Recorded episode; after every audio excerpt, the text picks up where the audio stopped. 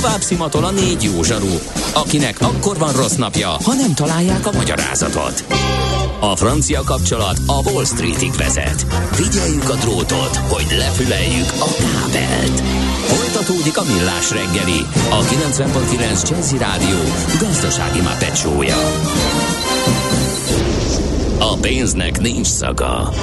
Mi mégis szimatot fogtunk.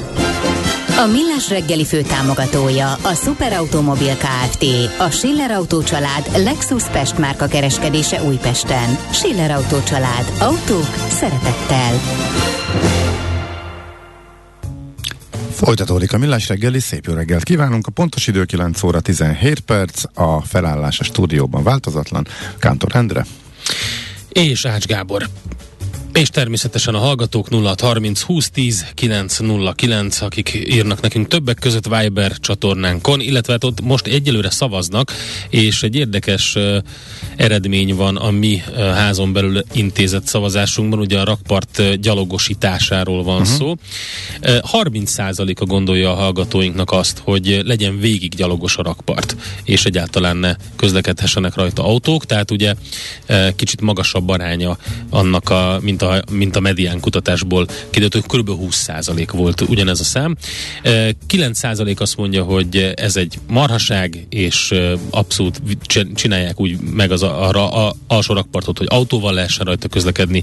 62% pedig azt mondja, hogy legyen gyalogos egy része a rakpartnak, de maradjon az autóknak is hely. Lehet szavazni, fogjuk az eredményeket nézni a műsorban végig. Nem tudod, mi az üsző? Még sosem forgatta a látszatolót? Fogalmat sincs, milyen magas a dránka? Mihálovics gazda segít? Mihálovics gazda, a millás reggeli mezőgazdasági és élelmiszeripari magazinja azoknak, akik tudni szeretnék, hogy kerül a tönköly az asztalra. Mert a tehén nem szálmazsák, hogy megtömjük, ugye? Mikor volt az, amikor az 5000 forintos eper témája berobbant a műsorba? Pont itt tárgyaltuk két hete, két hete kb. Így van. Mm-hmm. Azóta az elindultak lefele az árak, viszont megígértük, utána járunk itt az árazásnak, meg a egyáltalán témának, hogy mennyi a külföldi, mennyi a magyar, eh, mitől függ, mi várható. Úgyhogy ezt tesszük majd. Kalazunk a témában, Kelemen Péter lesz, a Fruit Web, Magyar Zöldséggyümölcs Szakmaközi Szervezet ügyvezető igazgatója. Jó reggelt kívánunk! Jó reggelt kívánok! Hol tartunk most egyébként, illetve e, valóban tényleg ilyen nagyon, tehát primőrként nagyon magasról induló ár e, szorítja ki lassan a magyar e, eper a külföldit, vagy hogyan, hogy néz ki az egész, és miért volt idén ennyire magas az ár? Mm, igen, tehát ez úgy, mind a mai napig van egyébként a magyar piacon import eper is, elsősorban görög, de ez a szezon elején ugye a, a nagyobb mennyiségek a fogyasztók előtt az áruházakban azok általában importtételek. Magyarországon a termelés az úgy zajlik, hogy három ilyen szakaszát különböztetjük meg az eper szezonnak. Van egy legkorábbi szakasza, amikor van néhány elvetemült gazdálkodó, aki hajlandó fűtött fóliaházakban termelni az epret, tehát vannak a fűtött fóliás epresek, ők viszonylag kevesen vannak, pici mennyiséget állítanak elő, ez az, ami egy nagyon primőr, nagyon drága áru, de ez esetenként már március elején is elérhető Magyarországon. Aha. Aztán következik az úgynevezett hideg hajtatásnak hívjuk ezt, ezek olyan fóliasátrak, fólialagútak, amelyek zárhatóak teljes egészében, viszont ezeken a területeken nem fűtenek. Jelenleg ennek a szezonnak vagyunk a közepén, és akkor egyszer csak majd uh, május vége, június legelején megjelenik az úgynevezett szabadföldi eper, ami vagy tényleg azt jelenti, hogy kint van a szabad ég alatt, vagy azt jelenti, hogy olyan fóliával takart eper, aminek viszont nem teljesen zárható a termesztő berendezése. Így haladunk előre, és ahogy haladunk előre, úgy csökken az ár gyakorlatilag. Aha, tehát az 5000, Úgy, az 5000 forintos az még a melegített eper, melegített, vagy hát a...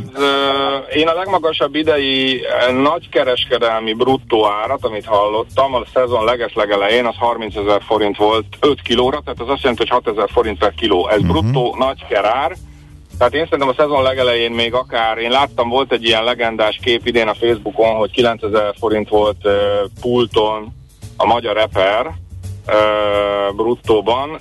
Ez a leges legeleje, de ez tényleg olyan időszak, hogy a kuriózum a, a, a dolog, amikor még, még se hónapos letek meg, se újhagyma nincsen a piacon, akkor lehet enni epret, és akkor ez ilyen aranyárban van. De utána ez ugye a, rohamosan csökken most, mielőtt beszélünk egymással, én megnéztem az Agrárgazdasági Kutatóintézetnek, van egy ilyen piaci árinformációs rendszere, és ott gyakorlatilag a ilyen április 20-ától június elejéig egy ilyen nagyon-nagyon csúnya esésben van az eper ára minden évben. És ez általában május utolsó hetére vagy június első hetére éri el a legalacsonyabb árszintet. Aha, miért Am- amikor belép tömegesen igen. ugye a... Miért, miért elvetemültek ezek a termelők?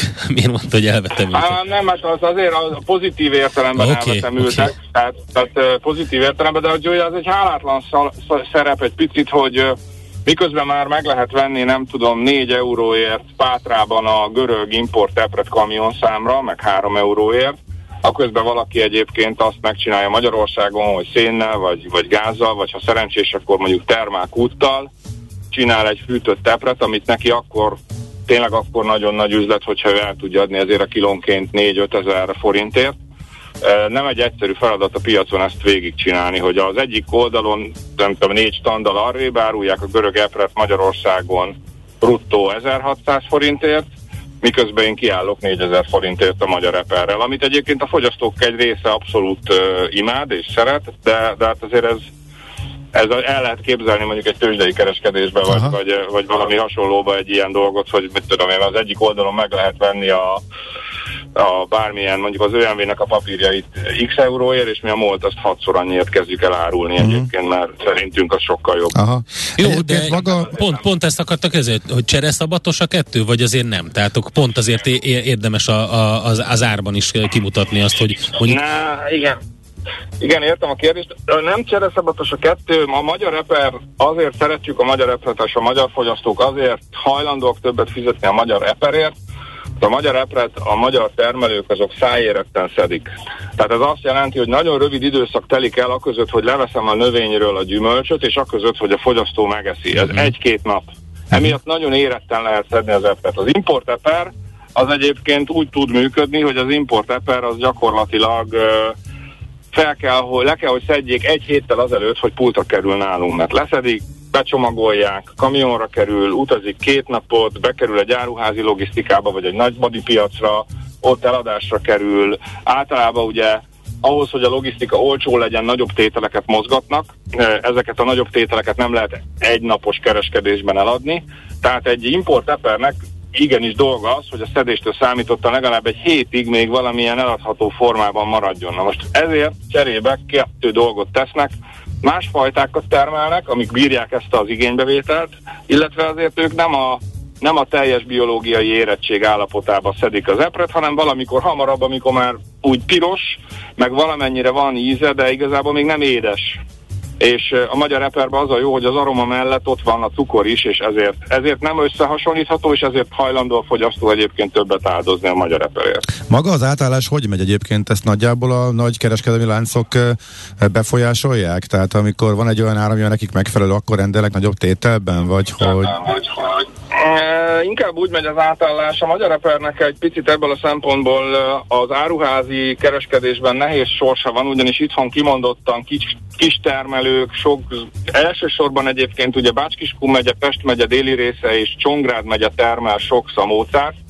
de ugye az áruházak azok szeretik azokat a beszállítókat, akik nagyobb volument, egységes minőségben tudnak szállítani. Na most a magyar szamóca termesztők ehhez képest viszonylag pici gazdálkodók, egy-két hektáron dolgoznak, nagyon ritkák a nagyobb területek, miközben az importban az áruházak egyébként tudnak venni tényleg kamiontételben több országból árut, tehát inkább úgy elmondanám, nem árfüggő az átállás, hanem amikor van akkor a volumen Magyarországon, hogy az áruházak át tudnak állni, ők akkor kezdik el a magyar epret felvenni. Aha, Egyébként értem. ez ez tipikusan ilyen május közepe körül áll elő ez az állam. Uh-huh, bár láttam Ahogy egyébként is. most, de azért ügyesen marketingelik, tehát szépen kiemelik, hogy magyar eperről van szó, tehát az gondolom nekik is fontos, hogy... Így van, uh-huh. így van, így van, így van, így van, így van. Ez a fogyasztók értékelik a magyar árut, ugye mi évek óta azt mérjük, meg nem mi, hanem a GFK méri azt, hogy nagyon szeretik a magyar árut a magyar fogyasztók, amennyibe pont annyiba kerül, mint az import, és legalább annyira jó. Tehát ez egy nem egy elsődleges preferencia a fogyasztónál, de egyébként az áruházak törekednek arra Magyarországon, hogy minden olyan termékből, amiből tudnak magyar árut kirakni a pultra, abból tegyék ki. Úgyhogy ez, ezt csinálják, ezt a marketinget, és több helyen lehet látni, hogy megkülönböztetik azt, hogy ez magyar ez az eper. Uh-huh. Oké, okay. akkor mi pont egy rossz időpontba kaptuk el, amikor meglepődtünk ezen az 5000-es e, szinten. Tök világos ez a történet. Mégis, hogyha összehasonlítjuk az elmúlt évekkel, akkor e, úgy mit mutatnak az ár tendenciák, illetve hol lehet, mit tudom én, az alja abban a bizonyos május végidőpontban, amikor a szabad földön termesztett teper megjelenik? Most pont a tegnap éjszaka az a nagybani piacon egy nehéz éjszaka volt, mert Budapesti nagybani piacon akkor szeretnek kereskedni a termelők, amikor egyébként minden áru elfogy a nap végére. Most nem fogyott el az eper, tehát egy, egy, tegnap egy nehéz pillanat volt a spot piacon, de a helyzet az, hogy hogy... De bocsánat, ilyenkor mi történik vele, ha nem fogy el? Hazaviszik. Hazaviszik, és vagy, vagy hogyha nagyon szigorú a minőség tekintetében a termelő, akkor ezt kiborogatja, mert az eper az azért egy erőteljesen egynapos uh-huh. termék.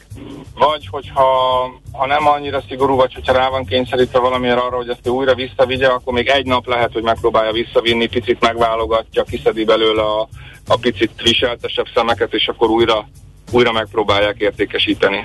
Gyakorlatilag úgy, hogy én azt mondom, hogy az alja az, alja az epernek ugye nagyjából akkor van, amikor a hideg fóliások összeérnek a szabadföldiekkel, ez most uh, kicsit nehezen ítélhető meg, attól függ, hogy májusban mennyire lesz meleg, ez vagy május utolsó hete lesz, vagy hogyha mérsékelten marad a hőmérséklet, bár egyenlőre most úgy néz ki, hogy nyári idő van, akkor meg június első hete. Valahol ott lehet azt gondolom a, a, az egésznek az alja de, de bizonyos árszint alá a pultokon egyébként nem fog csökkenni a, a termék ára, mert kettő dolog van, amit fontos figyelembe venni, hogy az eper áránál az, amit a kiskertpulton lehet látni, abban rögtön mindenki számolja ki a 27% áfát, és utána a következő dolog az pedig az, amit figyelembe kell venni, hogy egyszerűen ugye, ugyanúgy, ahogy az, ahogy az, az, az a, bocsánat, a turizmusban, mindenben, így a zöldségeseknél is a, a, pulton, a pultban álló kolléga, aki értékesít, annak egyre magasabb a bére, egyre drágábban dolgozik, tehát a zöldségesek egyre magasabb árésekkel dolgoznak annak, el, annak érdekében, hogy egyrészt a költségeiket kigazdálkodják, másrészt keressenek. Tehát én azért azt gondolom, hogy ilyen szuper alacsony árat, ha valaki szeretne kapni, akkor el kell menni szed magadba, ott valószínűleg lesznek jó, jó és kedvező árak, vagy közel kell menni a termelőhöz. Mm, Budapesti pulton egyébként szerintem nagyon-nagyon olcsó eper, az olyan termelői eper lehet esetleg, amikor a termelő megy fel mondjuk a leheltéri piacra, ott előfordulhat de egyszerűen a, a, a logisztika, a munkaerőköltségei. A, a, egyébként még annyi, hogy a nagy a termelés az 25-50%-a drágább, Ugyanakkor az árak jelen pillanatban alacsonyabbak egy picivel, mint a 2021-es év adonos időszakbeli árai. Ugye itt a kereslet és a kínálat viszonya az nagyon meghatározza az árat, hogyha egy pillanatban nagyobb a kínálat, mint amennyire szükség van, akkor az nagyon gyors áreséshez vezet, mert nem tárolható a termék és, eh, és emiatt most az a szomorú helyzet, hogy a termelők drágábban termelnek, viszont az idei évben a piac ezt nem honorálja, úgyhogy eh, ez nem hangzik nem, jól. Uh-huh. Nem hangzik ez túl jól sajnos jelen pillanatban. Uh-huh. Oké, okay, hát egy, egy utolsó kérdés, mennyire csereberélhető? Tehát most csak arra gondolok, hogy ha úgy döntenek a termelők, hogy más termelek helyette, akkor ez, ez egyszerűen megoldható? Pont ha idei nehézségekből indul ki? Um, azt gondolom, hogy egy eper termelő, hogyha szeretne, akkor átállhat mondjuk egy zöldségfélére, vagy bármi egyébre, mert ugye ez egy olyan növény, amit profi körülmények között mi évente mindig új eper, új szamóca növényt telepítünk. Tehát augusztusban Aha. egy teljesen új növény kerül be a házba, hogyha a termelő csalódott az idén az eper szezonban, akkor most nem fog, nem fog ültetni epret, hanem majd ültet jövő tavasszal valami mást Uh, ahol nehezebb a helyzet a piachoz igazodni, ez a fástárú ültetvények. Tehát az összes gyümölcsfaj az, ahol ha én csalódott vagyok abból, hogy idén mennyi lesz a cseresznye ára, de van egy hetedik éves ültetvényem, akkor azon nekem még illenék tíz évig dolgozni. Uh-huh. Ott a nagyon nehéz az átállás. Aha. Oké. Okay. Nagyon-nagyon szépen köszönjük a sok-sok hasznos információt. Így most már teljesen tisztán látjuk azt az egész piacnak a működését. Nem is gondoltuk, hogy ennyire összetett érdekes, úgyhogy köszönjük még egyszer, hogy itt volt és elmeséltél. Köszönöm szépen. Szép napot, Köszönöm. jó munkát. Kelemen Péter volt a vendégünk, a Fruitweb, Magyar Zöldséggyümölcs Szakmaközi Szervezet ügyvezetőigazgatója. Mihálovics gazda most felpattant egy kultivátorra, utána néz a kocaforgónak, de a jövő héten megint segít tapintással meghatározni, hány mikron a gyapjú. Hoci a pipát meg a bőrcsizmát. Most már aztán gazdálkodjunk a rézangyalát. A hírek után már is folytatódik a millás reggeli. Itt a 90.9 jazz Következő műsorunkban termék megjelenítést hallhatnak. Kősdei és pénzügyi hírek a 90.9 jazz az Equilor befektetési ZRT szakértőjétől. Equilor, az év befektetési szolgáltatója. Török Lajos vezető elemző a vonalban. Szervusz, jó reggelt! Szervusz, köszöntöm a hallgatókat! Mi történik a budapesti értéktősdén? Hát ha Budapesti értéktősdéről beszélünk, akkor gyakorlatilag csak az OTP-ről beszélhetünk, mint jelentős forgalmakban nyíltó papír. 1,3 milliárd forintos az OTP forgalma, a második legkereskedettebb papír a MOL 40 milliárd forint alatti forgalommal, tehát tényleg, hogyha csak a forgalmi adatokat vizsgálnánk, azt látjuk, hogy van az OTP és van minden más, és hát nyilván itt is az MOL és Richter után még nagyobb szakadás van, Úgyhogy e, tényleg nagyon-nagyon nagy izgalmak nincsenek. Egyébként az OTP-ben voltak, és reggel óta elég nagy mozgást látunk. Ugye itt kinyitottunk 10.200 forint alatt, és most már 10.380 forinton a bank, és hát ez húzza magával a Bux Indexet is, így pici pluszban vagyunk 41.283 ponton és tényleg érdekes, hogy mennyire kevésbé érdeklődik most a MOL és a Richter iránt a tőzsde. Most egy 0,1%-os mínuszban van a MOL, és 0,7%-os mínuszban a Richter. A Telekom még 0,6%-ot tudott emelkedni. Érdekes ezt figyelni a héten, hogy jönnek GDP adatok kedden, erre mindenképpen for, for, for, tehát mozgathatja ez majd a tőzsdét, a forint árfolyamát is. Azért elég nagy növekedést várnak még mindig az elemzők az első negyedévre, nyilván a későbbi év további része lesz majd érdekes. Igen, hát jó, várjuk a GDP adatot, de azért ez a kis kivárás, ez lehet, hogy azért van, mert nem tudja a piac, hogy most ekkor emelkedés után merre mozdul el Amerika. Hát ez egy jó kérdés, mert most már látjuk, hogy az amerikai futures mínuszban vannak, tehát mm. ott piros nyitásra számíthatunk ez alapján, ugye volt több figyelmeztető jel is egyszer reggel jöttek Kínából adatok, amik elég negatívan hatottak, a másik pedig ugye Goldman Sachsnek a feje recesszióról beszél már az mm. következő években, tehát nagyon nagy kockatokra hívta fel a figyelmet mert megfelelően a NASDAQ már mínusz 0,8%-ban van, a Dow Jones 0,4, az S&P fél százalékos mínuszban, és Európa is ez a fél százaléknál picit nagyobb mínuszban kereskedik most. Oké, okay, forint? Forint. Hát ugye hétvégén nem sok jó dolog történt a forinttal, és hát most egy kicsit mondhatjuk, hogy ehhez képest erősödtünk, ugye itt a reggeli órákban 387 forintra jegyezték az eurót, ehhez képest most már lejöttünk idézőjelbe csak 385 forint és 7 fillért 4 euróért, tehát azért ez nagyon nagy örömre még mindig nem ad azért okot. Ha a dollárral szemben nézzük, akkor azt látjuk, hogy 369 forint és 55 fillért kell adni, itt voltunk szintén jóval magasabb szinteken is, ezért főleg így a hétvége folyamán ugye voltunk 372, 370, 372 forint fölött is, mindez történelmi csúcsot jelent, vagy hát még pontot attól hogy melyik irányból nézzük, tényleg a, a dollárral szemben nagyon gyengült az utóbbi időszakban a forint, és az euró-dollárban viszont nincs jelentős mozgás, egy nagyon pici dollárgyengülést látunk, ami segítheti a forintot. 1.0420 most éppen a keresztárfolyam az euró-dollár esetében. Oké, okay. Lajos, nagyon szépen köszönjük, jó kereskedést nektek! Köszönöm, sziasztok! Török Lajos vezető elemzővel néztük át, hogy mi történt a budapesti értéktősdén a nyitást követően. Tőzsdei és pénzügyi híreket hallottak a 90.9 jazz az Equilor befektetési ZRT szakértőjétől. Equilor, az év befektetési szolgáltatója. Volt már olyan érzésed, hogy megtaláltad a választ? Aha, aha, aha. Heuréka élmény. Jövő kutatás a millás reggeliben. Csak jövő időben beszélünk. Egy nagyon érdekes téma következik, eh, mert hogy eh, magyar kutatók algoritmusával tehetők megbízhatóbbá a kvantum számítógépek. Az ELTE és az LKH fizikusai saját fejlesztésű algoritmus és a hozzá kapcsolódó fordító szoftver segítségével rekord alacsony számú kvantumlogikai művelettel képesek futtatni kvantumprogramokat, és ezáltal jelentősen csökkenthető a számítások során keletkezett zajszint, és ezek az eredmények pedig hozzájárulnak hozzájárulnak a kvantumprocesszorok erőforrásainak hatékonyabb kihasználásához, és a különböző kvantumos algoritmusok további fejlesztéséhez. Na hát ebbe a mondatban most egy csomó olyan dolog volt, amit én nem értek, szerintem a közönség sem, de szerencsére ezért van itt velünk dr. Rakita Péter, az ELTE Fizikai Intézetének adjunktusa, és dr. Zimborás Zoltán, a Wigner Fizikai Kutatóközpont munkatársa. Jó reggelt kívánunk! Jó reggelt kívánunk! Jó reggelt! a hallgatókat! Na, akkor kezdjük az elején. Uh-huh. Az a mondat volt, ugye, hogy e- ezzel az algoritmussal tehetőbbek, megbízhatóbbá kvantum számítógépek. Nem, nem, nem annyira megbízhatók a kvantum számítógépek? Mi itt a, mint az e- kiindulási probléma?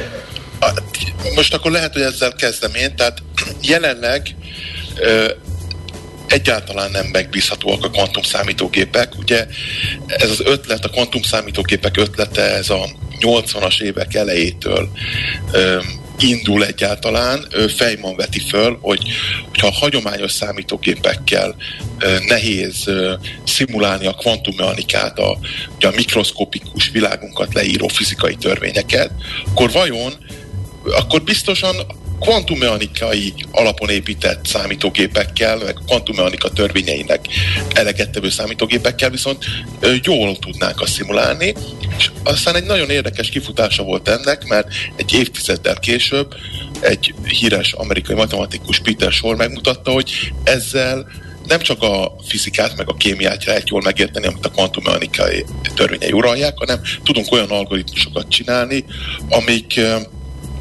amik hagyományos más problémákat is, hétköznapi problémákat is, például a e-mailünk titkosítását, vagy bármi ilyesmivel kapcsolatos problémákat is meg lehet oldani sokkal gyorsabban.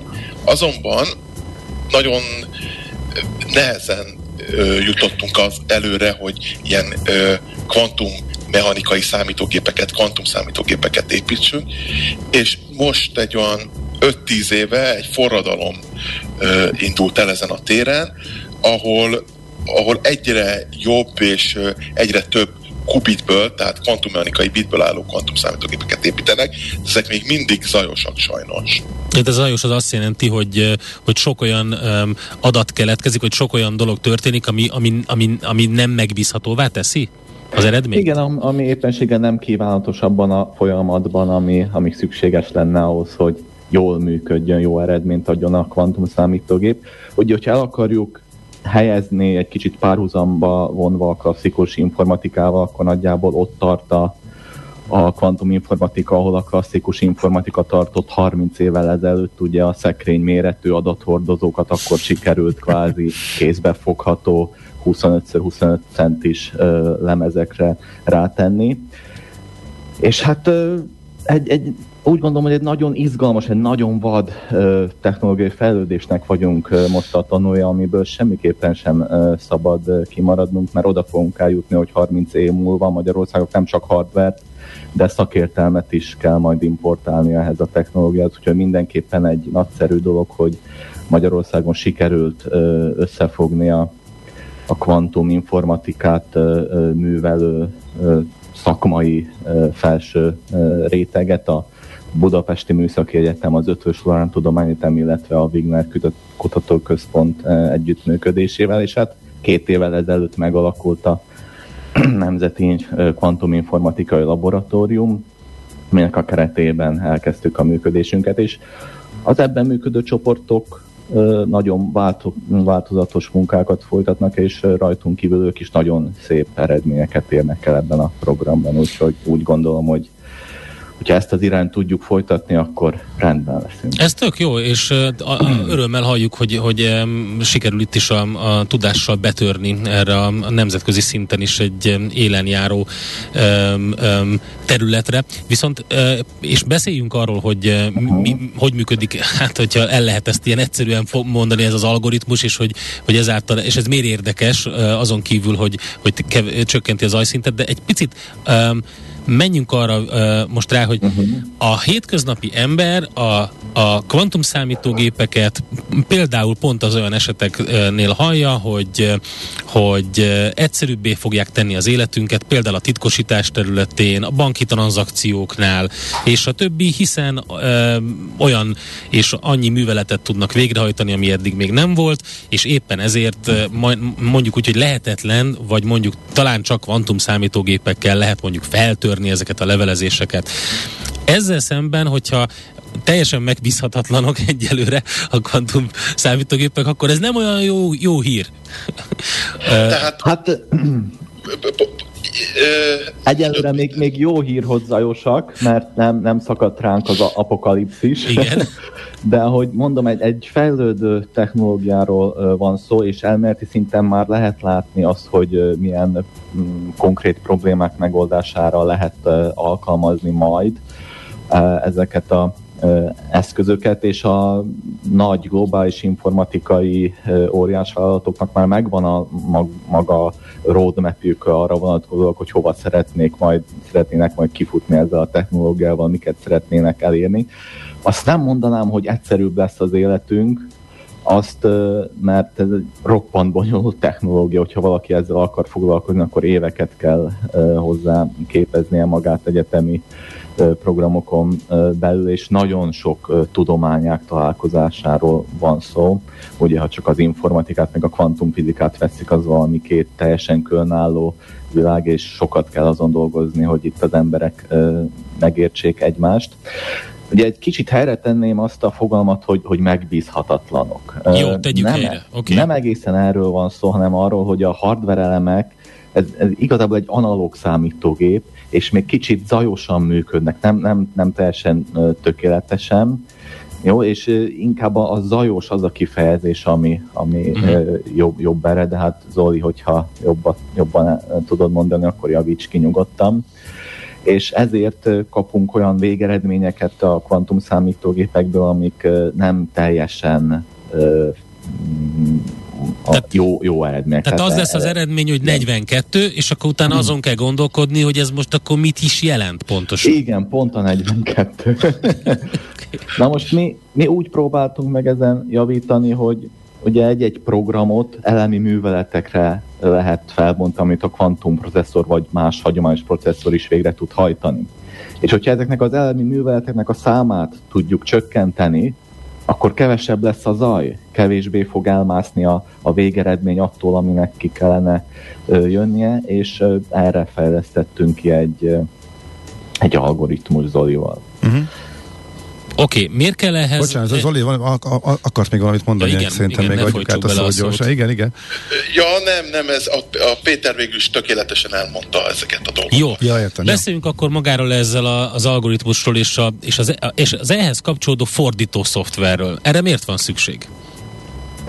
Ugye, ha írunk például, de ma mondja Zoli, most már nem folytom be Jó, tehát még egyszer el, tehát itt azért van erre szükségünk, akkor én elismétlem még egyszer egy kicsit másképpen, mert a kvantum számítógépeken különböző fajta kvantumszámítógépek vannak manapság, és ezeknek vannak ilyen alapkapui. Ezekre úgy gondolhatunk, mint ami a klasszikus informatikában kapuk, de hát a kvantummechanikai biteken hatnak, kubiteken, két kubiten, és egy ilyen programot ö, általában úgy fogalmaznak meg, hogy, hogy valamilyen bonyolult módon egy ö, nagy ilyen kvantummechanikai utasításrendszert, amit mi unitér operátornak hívunk, írnak le.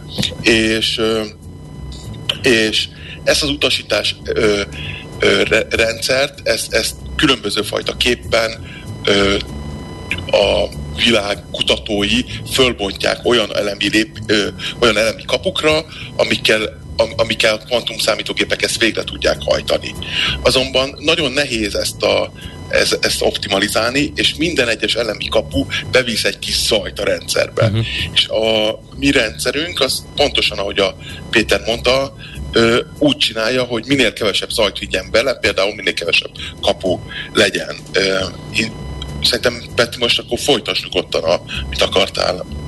Igen, tehát ha veszünk például egy C programot, azt le kell fordítanunk bináris nyelvre, hogy tudjuk fo- futtatni a számítógépünkön. A, ez a kvantum fordító, ez, ez teljesen ugyanezt csinálja, csak a kvantum processzorra fordítja le a, a kvantum programot, és hát ha lehetséges, akkor minél kevesebb művelettel, hogy, hogy tudjuk csökkenteni a, a, a futás közben fellépő zajmennyiséget. Úgyhogy ez jelenti azt, hogy, hogy fordító, hogy olyan elemi műveletekre bontjuk fel a programot, amit a, a hardware, amit a processzor hardware szinten is végre tud hajtani, mert ott ugye nagyon specifikus az, hogy milyen fizikai kölcsönhatásokkal tud egy-egy kvantumállapotot befolyásolni a, a hardware.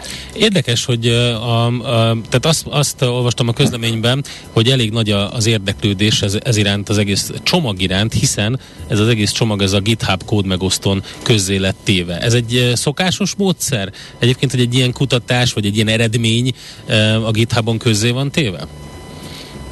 Szerintem abszolút szokásos, a nagyvállalatok is a szoftverfejlesztésüket általában most már nyílt forráskódóként közzé teszik, és amit értékesíteni tudnak, az a mögötte lévő szolgáltatás, illetve hardware, amit, bocsánat, de közben egyébként a kvantum, a, de közben a kvantum nemzetközi folyóiratban is közölték természetesen ez a kutatás. Igen, Tehát ugye ez... pró- próbálunk egy kicsit betörni a, a nemzetközi piacra, hogyha lehet így, így, így mondani. Én viszonylag új vagyok a, a területen, két évvel ezelőtt kezdtem el ezzel foglalkozni, Zoli már, már sokkal régebb óta ennek a területnek az aktív művelője, és támaszkodom is elég masszívan az ő háttér ismereteire.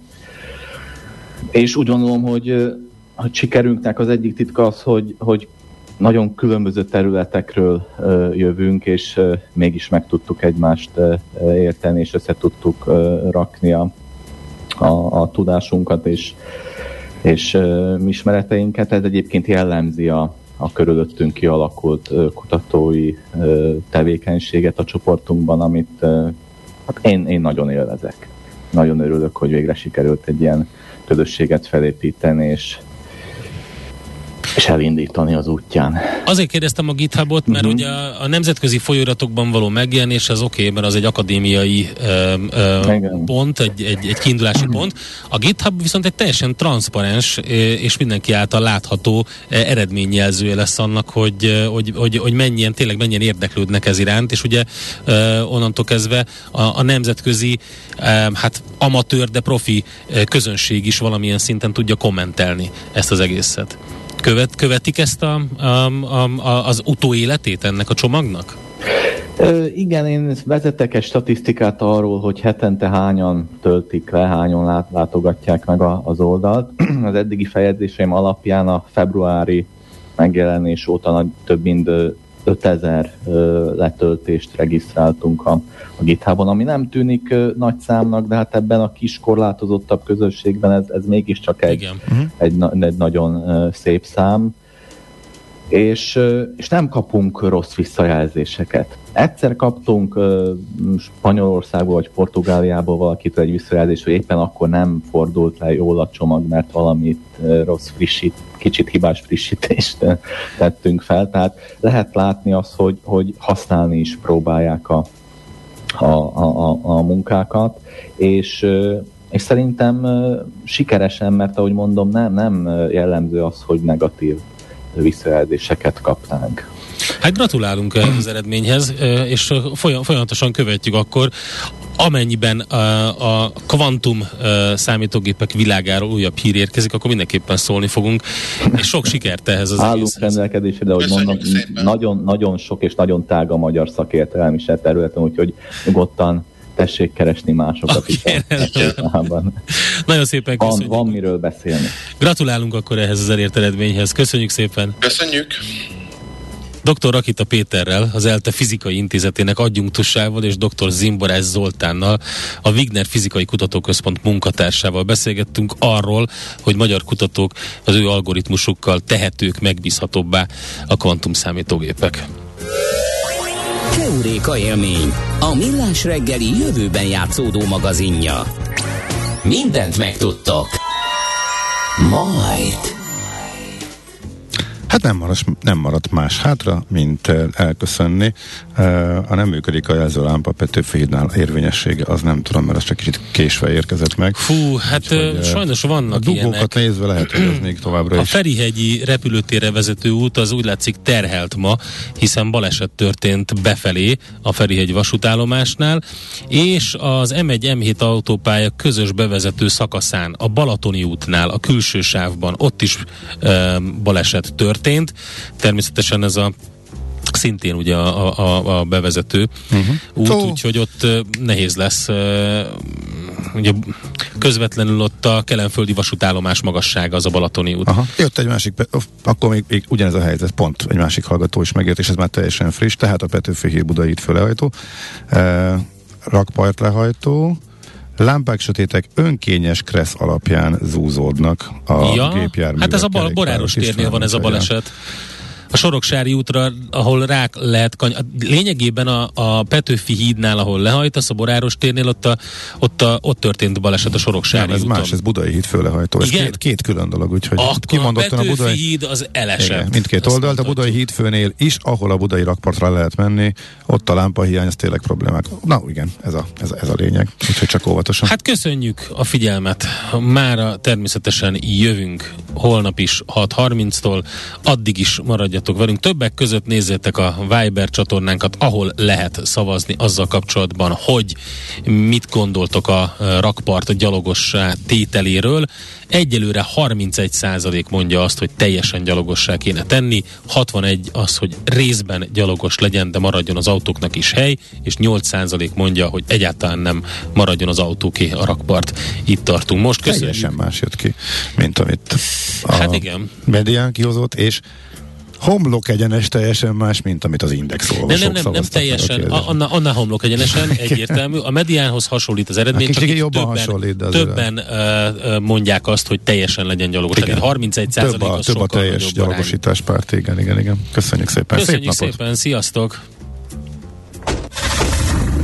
Már a véget ért ugyan a műszak, a szolgálat azonban mindig tart, mert minden lében négy kanál.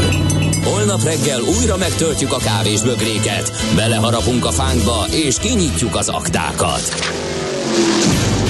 Addig is, keressetek minket az arcaktákban, a közösségi oldalunkon. A mai adás podcastjét pedig holnapunkon. Millás reggeli, a 90.9 Jazzy Rádió gazdasági Muppet show-ja.